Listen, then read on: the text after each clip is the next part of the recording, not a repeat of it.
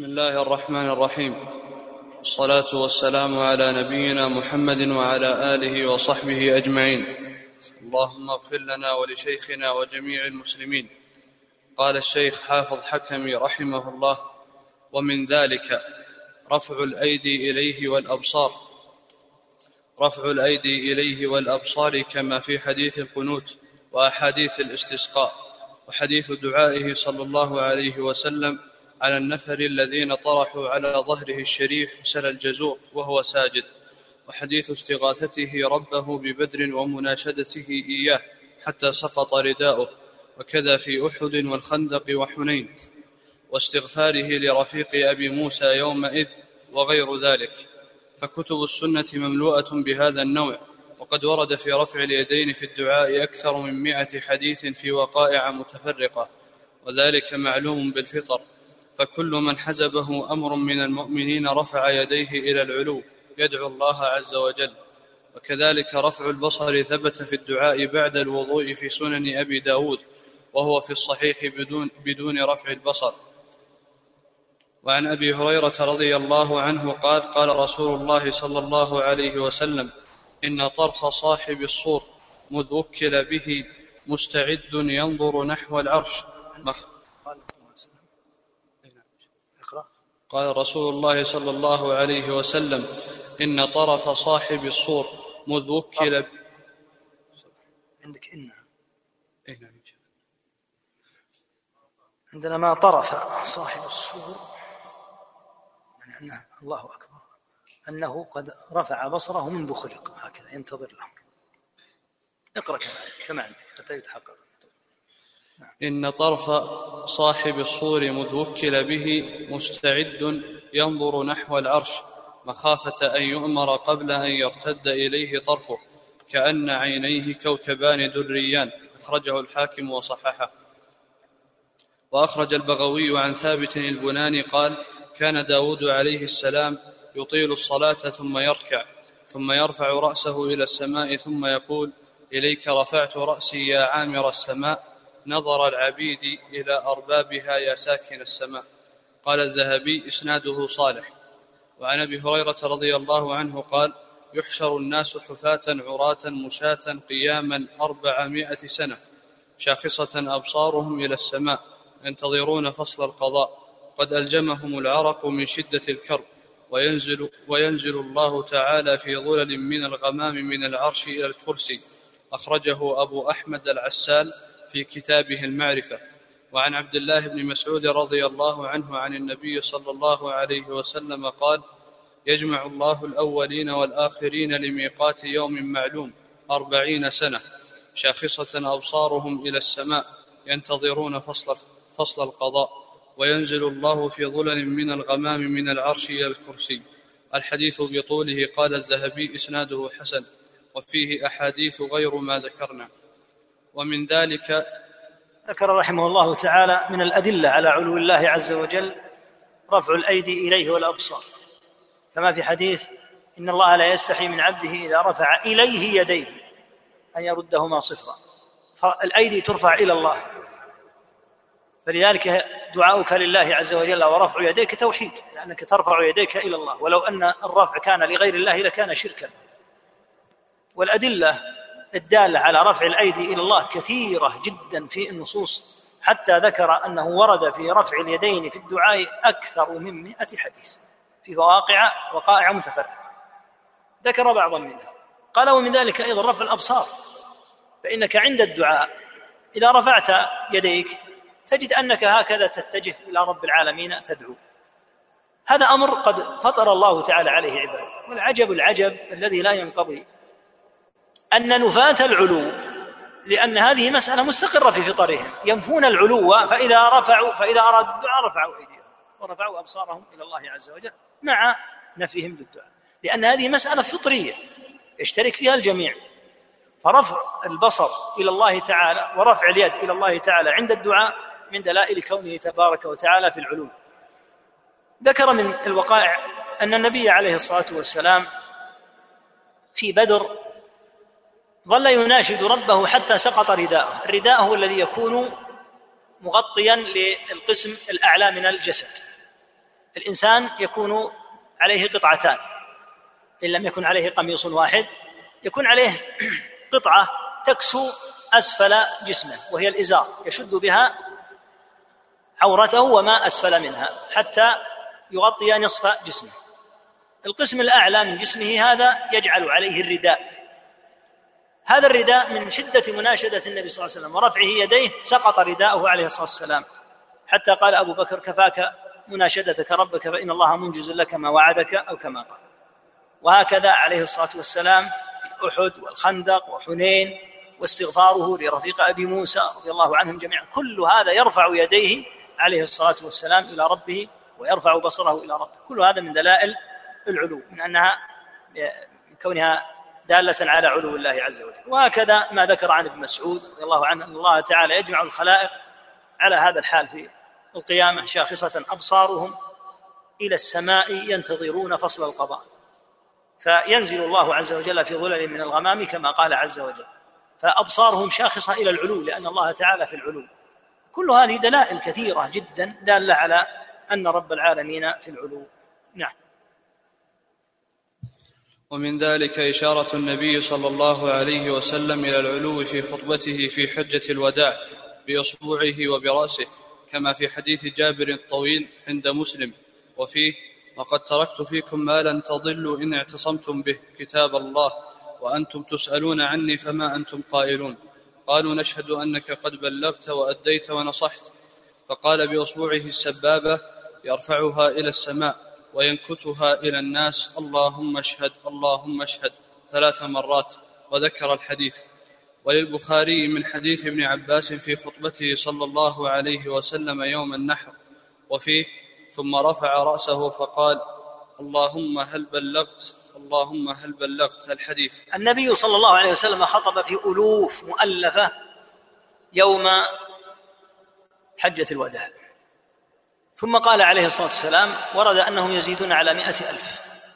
وأنتم تسألون عني فما أنتم قائلون؟ قالوا نشهد أنك قد بلغت وأديت ونصحت. حديث في مسلم. ماذا قال عليه الصلاة والسلام؟ قال اللهم اشهد أشار بأصبعه عليه الصلاة والسلام سبابه إلى الله. قال اللهم اشهد. يقول يشير بها إلى الله ثم ينكتها إليهم. يعني اللهم اشهد عليهم ثلاث مرات.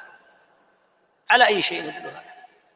على العلو ثم يقول الجهمية وأضرابهم من لا يفهمون ولا يفقهون يقول لا يجوز الإشارة إلى الله. لا تجوز الإشارة إلى الله والنبي صلى الله عليه وسلم يشير إلى ربه في هذا المقام الذي شهده فيه مئة ألف أو أكثر. كيف لا يجوز؟ كيف لا يجوز الإشارة إلى الله تعالى؟ ولهذا جاء عن عمر رضي الله عنه أنه توعد من أراد أن يأسر أحد العجم الأعجمي لا يعرف لغتك فإذا قلت عليك أمان ما يفهم ما يفهمك إلا بالإشارة. توعد من أشار إلى الله عز وجل ليستأسر يعني العدو ثم قتله. توعده عمر رضي الله عنه يقول يكفي. مجرد ما تشير إلى الله والآن فهم أنه الآن في أمان من الله. بالإشارة. كيف فهم؟ بالإشارة. فكل هذه دلائل على أن الله تعالى في العلو هذا أمر محل إجماع أهل الإسلام ما يعرف عنهم نفي العلو إلا على يد الجهمية وأضرابها نعم. ومن ذلك النصوص الواردة في ذكر العرش وصفته وإضافته غالبا تبارك وتعالى وأنه تعالى فوقه. قال الله وإضافته غالبا؟ وإضافته غالبا. تبارك وتعالى. إلى, إلى خالقه تبارك وتعالى. وإضافته غالبا إلى خالقه. ومن ذلك النصوص الواردة في ذكر العرش وصفته وإضافته غالبا إلى خالقه تبارك وتعالى وأنه تعالى فوقه.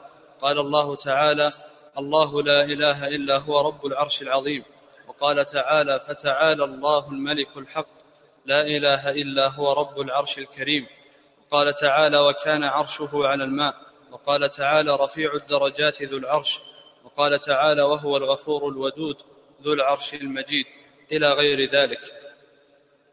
وفي الصحيح عن ابن عباس رضي الله عنهما كان النبي صلى الله عليه وسلم يقول عند الكرب لا إله إلا الله العليم الحليم لا إله إلا الله رب العرش العظيم لا إله إلا الله رب السماوات ورب الأرض رب العرش الكريم.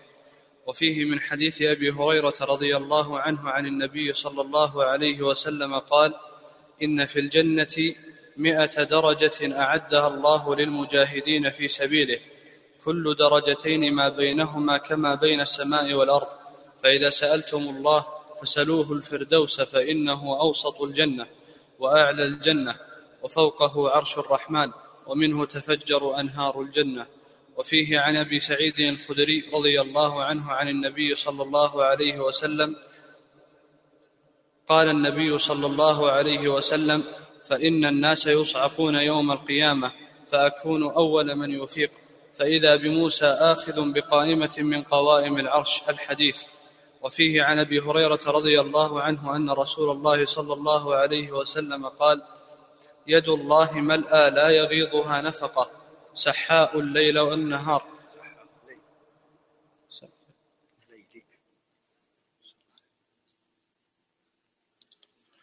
عندك فتح عندي الفتح. سحاء لا هذه من مضبوطة؟ لكن الليل عندي. والله أنها سحاء سحاء الليل والنهار. ما تكون صفة لليد يا شيخ؟ سم. الظاهر والله أعلم أنها حال. لعلك تراجعها احفظها سحاء لعل لعلك تراجعها نعم. يد الله ملأى لا يغيضها نفقة.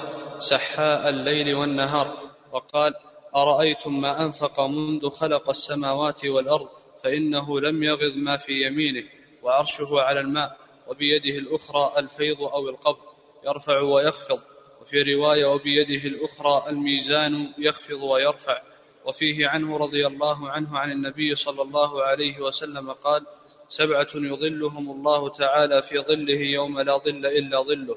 قال الذهبي إسناده صالح. وعن جابر بن عبد الله رضي الله عنهما أن رسول الله صلى الله عليه وسلم قال أذن لي أن أحد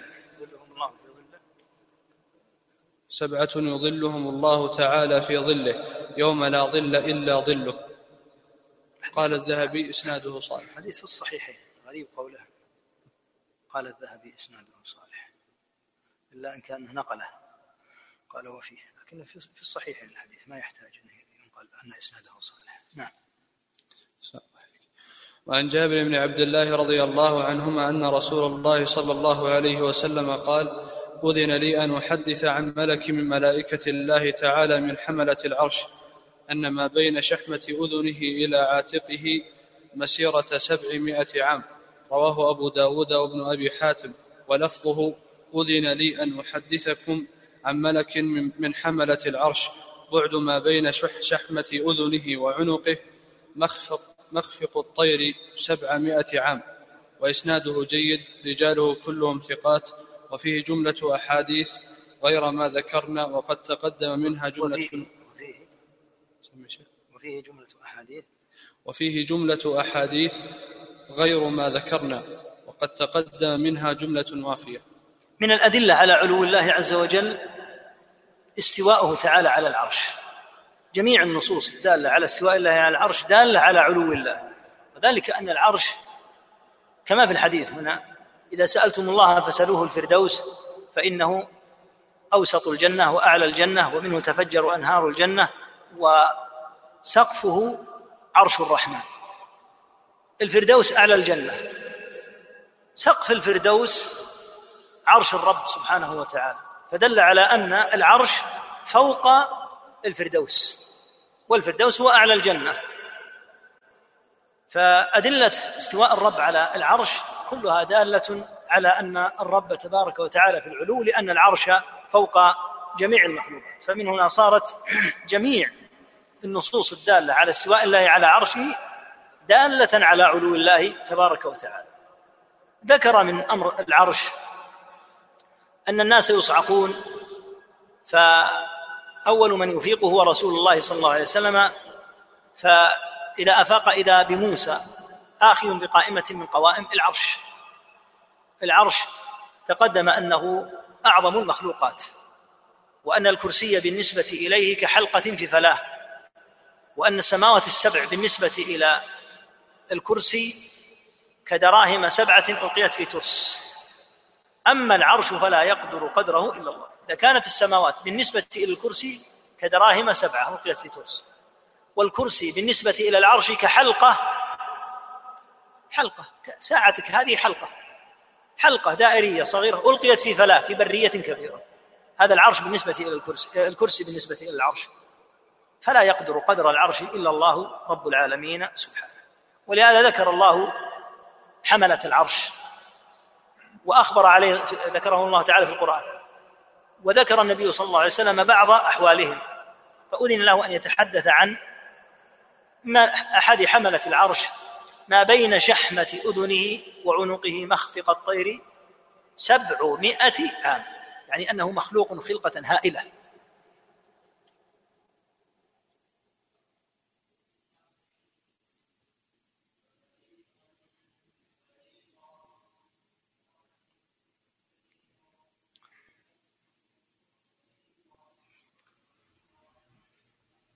إذا كان ما بين شحمة أذنه إلى عاتقه أو إلى عنقه مسيرة سبعمائة عام. هذا موضع محدد أخبر به عليه الصلاة والسلام عن هذا الملك. فما تكون خلقته كلها لا يحيط بها إلا الله لهذا حملة العرش أعظم الملائكة خلقتهم خلقتهم هائلة عظيمة. يحملون العرش.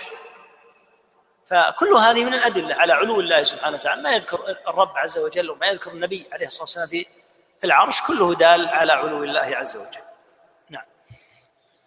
ومن ذلك ما قصه الله تعالى عن فرعون لعنه الله في تكذيبه في تكذيبه موسى عليه السلام في أن إلهه الله عز وجل العلي الأعلى خالق كل شيء وإلهه. قال الله تعالى في سورة القصص وقال فرعون يا أيها الملأ ما علمت لكم من إله غيري؟ فأوقد لي يا هامان على الطين فاجعل لي صرحا لعلي أطلع إلى إله موسى وإني لأظنه من الكاذبين. وقال تعالى في سورة المؤمن وقال فرعون يا هامان ابن لي صرحا لعلي أبلغ الأسباب. أسباب السماوات فأطلع إلى إله موسى وإني لأظنه كاذبا. وكذلك زين لفرعون سوء عمله. وصد عن السبيل وما كيد فرعون إلا في تباب. ففرعون لعنه الله لعنه الله تعالى كذب موسى في أن رب السماوات والأرض ورب المشرق والمغرب وما بينهما هو الله الذي في السماء فوق جميع خلقه مباين لهم لا تخفى عليه منهم خافية. فكل جهمي ناف لعلو الله عز وجل فهو فرعوني وعن فرعون أخذ دينه. وكل سني يصف الله تعالى بما وصف به نفسه أنه استوى على عرشه بائن من خلقه فهو موسوي محمدي متبع لرسل الله وكتبه.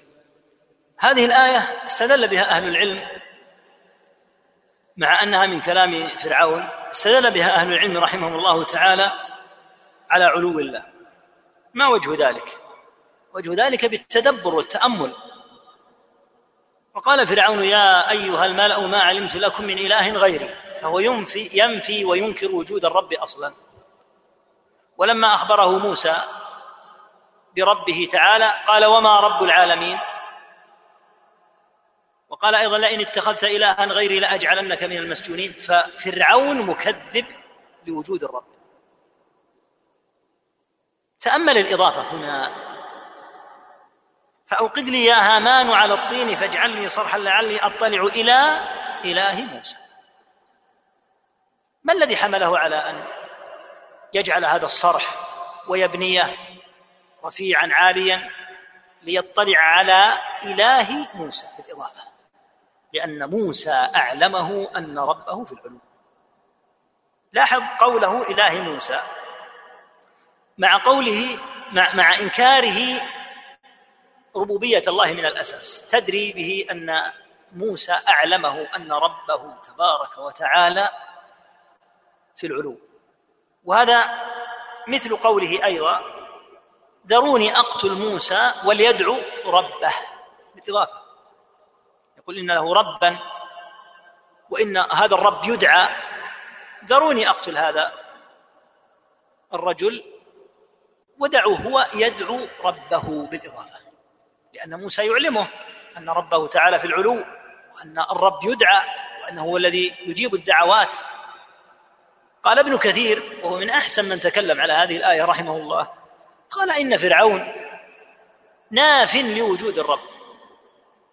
لما عميت بصيرة الجهمية قالوا إن فرعون يقر بالعلو لله عز وجل لأنه يقول فاجعل لي صرحا لعلي أطلع إلى إله موسى. قالوا فمن أقر بالعلو فقد أخذه من فرعون. هذه من عجائبهم. ومن دلائل عدم تدبرهم لكتاب الله. لأن فرعون لا يقر بالرب حتى يقر له بالعلو أصلا. فهو لا يقر بالرب بنص القرآن. إذا لما قال إله موسى؟ فأطلع إلى إله موسى. لأن موسى أعلمه أن ربه تعالى في العلو. فلهذا قال ابن لي صرحا لعلي أبلغ الأسباب أسباب السماوات فأطلع إلى هذا الإله الذي يقول موسى إنه ربه وإنه رب العالمين وإنه سبحانه وتعالى في العلو. ابن لي هذا الصرح فأطلع إليه وإني لأظنه من الكاذبين فهو مكذب لموسى. فلهذا قال أهل العلم لأن موسى عليه الصلاة والسلام أخبره عن ربه تبارك وتعالى وأنه في العلو أنكر فرعون ذلك وقال لعلي أبلغ الأسباب. فأطلع إلى إله موسى. لذا قال كل جهمي ناف للعلو فهو فرعوني لأن فرعون لا يمكن أن يقر بالعلو. وهذه من عجائب الجهمية وعمى بصيرتهم. يقولون الذي يثبت العلو يكون قد أخذه من فرعون. لما؟ قالوا لأن فرعون يثبت العلو. فرعون لا يثبت الرب أصلا حتى يثبت له العلو. وإنما أخبره موسى أن ربه في العلو فقال فأطلع إلى إله موسى. فلهذا صارت هذه الآية من الأدلة التي تورد عند الكلام على العلو ومن ذلك ما قصه الله تعالى في قصة تكليمه موسى حين تجلى للجبل فاندك الجبل. قال الله عز وجل ولما جاء موسى لميقاتنا وكلمه ربه قال رب أرني أنظر إليك قال لن تراني ولكن انظر إلى الجبل فإن استقر مكانه فسوف تراني فلما تجلى ربه للجبل جعله دكا وخر موسى صعقا الآية. قال الترمذي في جامعه في تفسير سورة الأعراف حدثنا عبد الله بن عبد الرحمن قال أخبرنا سليمان قال أخبرنا سليمان بن حرب قال أخبرنا حماد بن سلمة عن ثابت عن أنس رضي الله عنه أن النبي صلى الله عليه وسلم قرأ هذه الآية. فلما تجلى ربه للجبل جعله دكا. قال حماد هكذا. وأمسك سليمان بطرف إبهامه على أنملة أصبعه. قال فساخ الجبل وخر موسى صعقا. هذا حديث حسن صحيح غريب لا نعرفه إلا من حديث حماد بن سلمة. ورواه أيضا من طريق معاذ بن معاذ العنبري عن حماد نحوه. ومن طريق معاذ أيضا رواه أحمد. قال حدثنا حماد بن سلمة. قال حدثنا ثابت البناني عن أنس بن مالك رضي الله عنه عن النبي صلى الله عليه وسلم في قوله تعالى فلما تجلى ربه للجبل قال هكذا يعني أنه أخرج طرف الخنصر. قال أحمد أرانا معاذ. فقال له فقال له حميد الطويل ما تريد إلى هذا يا أبا محمد؟ قال فضرب صدره ضربة شديدة وقال من أنت يا حميد؟ وما أنت يا حميد؟ يحدثني به أنس بن مالك عن النبي صلى الله عليه وسلم وتقول ما تريد إليه؟ رواه أبو جعفر بن جرير الطبري في تفسير هذه الآية من طريق هدبة بن خالد. قال حدثنا حماد بن سلمة عن ثابت عن أنس رضي الله عنه قال قرأ رسول الله صلى الله عليه وسلم فلما تجلى ربه للجبل جعله دكا.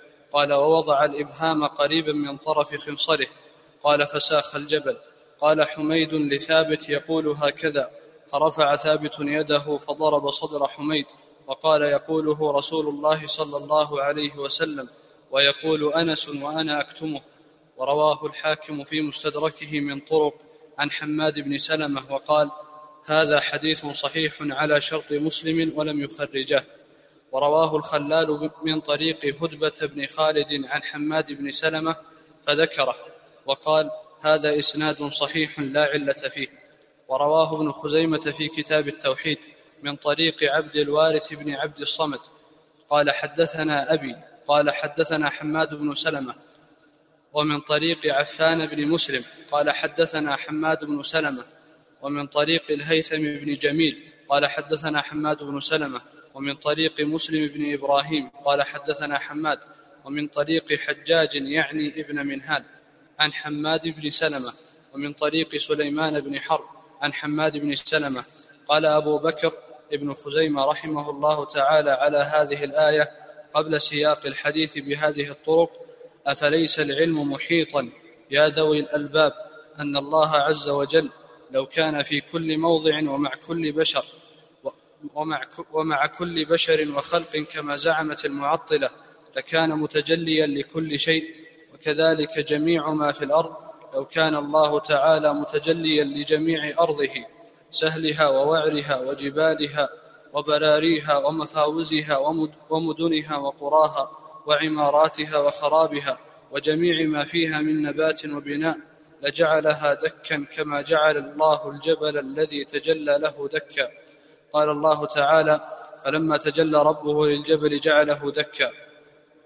وبالجملة فجميع رسل الله هذا الموضع ذكر فيه رحمه الله تعالى ما يتعلق بقصة موسى عليه الصلاة والسلام وأنه لما سأل ربه أن ينظر إليه تجلى الرب تعالى للجبل. فلما تجلى سبحانه وتعالى للجبل اندك الجبل وخر موسى صاعقا من هول ما رأى. ثم ذكر حديث أنس رضي الله عنه أنه ذكر أن الذي تجلى للجبل ما هو إلا وضع الإبهام قريبا من طرف خنصره. فلما قال حميد ما تريد إلى هذا يا أبا محمد؟ يعني كأنه استثقل أن يذكر مثل هذا في الصفات. غضب جدا. وضربه ضربة على صدره شديدة قال من أنت؟ وما أنت؟ يحدثني به أنس بن مالك عن النبي صلى الله عليه وسلم وتقول ما تريد إليه؟ يعني أن إذا جاءنا الحديث عن النبي صلى الله عليه وسلم في الصفات فإنا نرويه ونعتقده وإن استوحش الناس منه وإن استغربوه. فيقول ما تريد إلى هذا يا أبا محمد؟ يعني لماذا تقول هذا؟ قال هذا ما قلته أنا من نفسي. قاله أنس مخبرا به عن النبي صلى الله عليه وسلم. أن الذي استجل من الله تبارك وتعالى هو هذا. فاندك الجبل. ثم يقول ابن خزيمة أليس العلم محيطا؟ يا ذوي الحجة. في طريقته رحمه الله كثيرا ما يقول هذه العبارة. أليس العلم محيطا؟ يا ذوي الحجة. يا من عندهم حجة وعندهم ألباب وعقول. أن الرب تعالى لو كان في كل موضع كما تقول عن الجهمية مع كل بشر ومع كل خلق لكان متجليا لكل شيء. فلما كان الله تعالى في العلو فتجلى سبحانه وتعالى للجبل اندك الجبل. فلو كان الله تعالى كما تزعم الجهمية في الأرض متجليا لكل شيء سهلها ووعرها وجبالها وبراريها لاندكت كلها. لكن لأن الله تعالى في العلو فلما تجلى سبحانه وتعالى لهذا الجبل تحديدا اندك الجبل.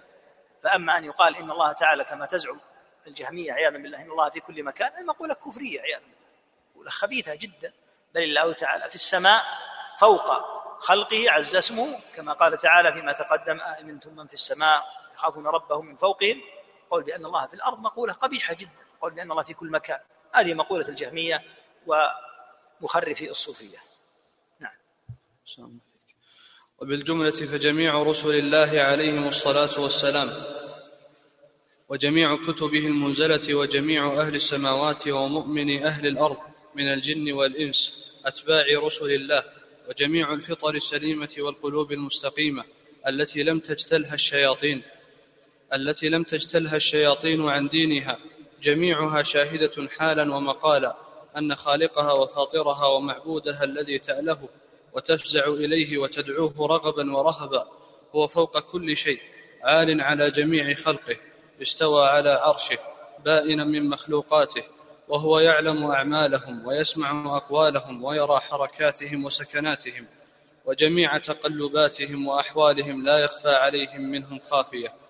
ولهذا ترى جميع المؤمنين عالمهم وعاميهم وحرهم ومملوكهم وذكرهم وأنثاهم وصغيرهم وكبيرهم كل منهم إذا دعا الله إذا دعا الله تبارك وتعالى في جلب خير أو كشف مكروه إنما يرفع يديه ويشخص ببصره إلى السماء إلى جهة العلو إلى من يعلم سره ونجواه متوجها إليه بقلبه وقالب وقالبه يعلم أن معبوده فوقه وأنه إنما يدعى من أعلى لا من أسفل كما يقوله الجهمية قبحهم الله تعالى.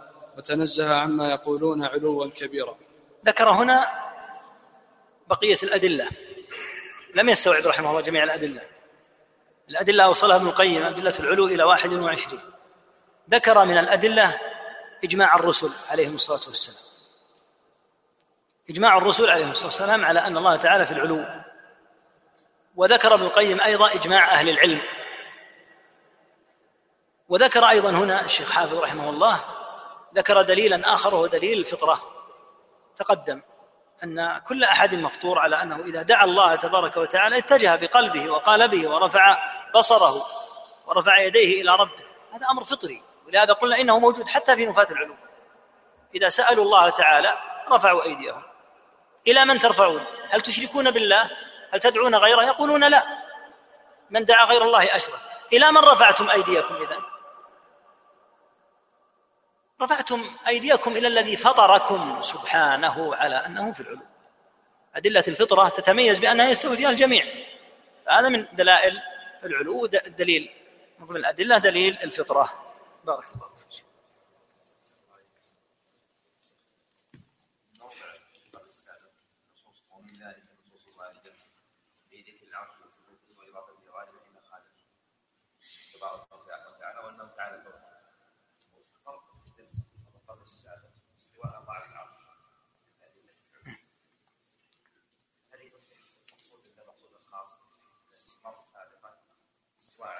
اي نعم اي نعم لعله يتأمل لعله يتأمل لأن الأصل أن أدلة العرش استواء الله تعالى على العرش ذكر الاستواء والاستواء على العرش على كل حال. الاستواء لعله يتأمل مساقه ذاك المساق وساقه هذا المساق لعله يتأمل إن شاء الله.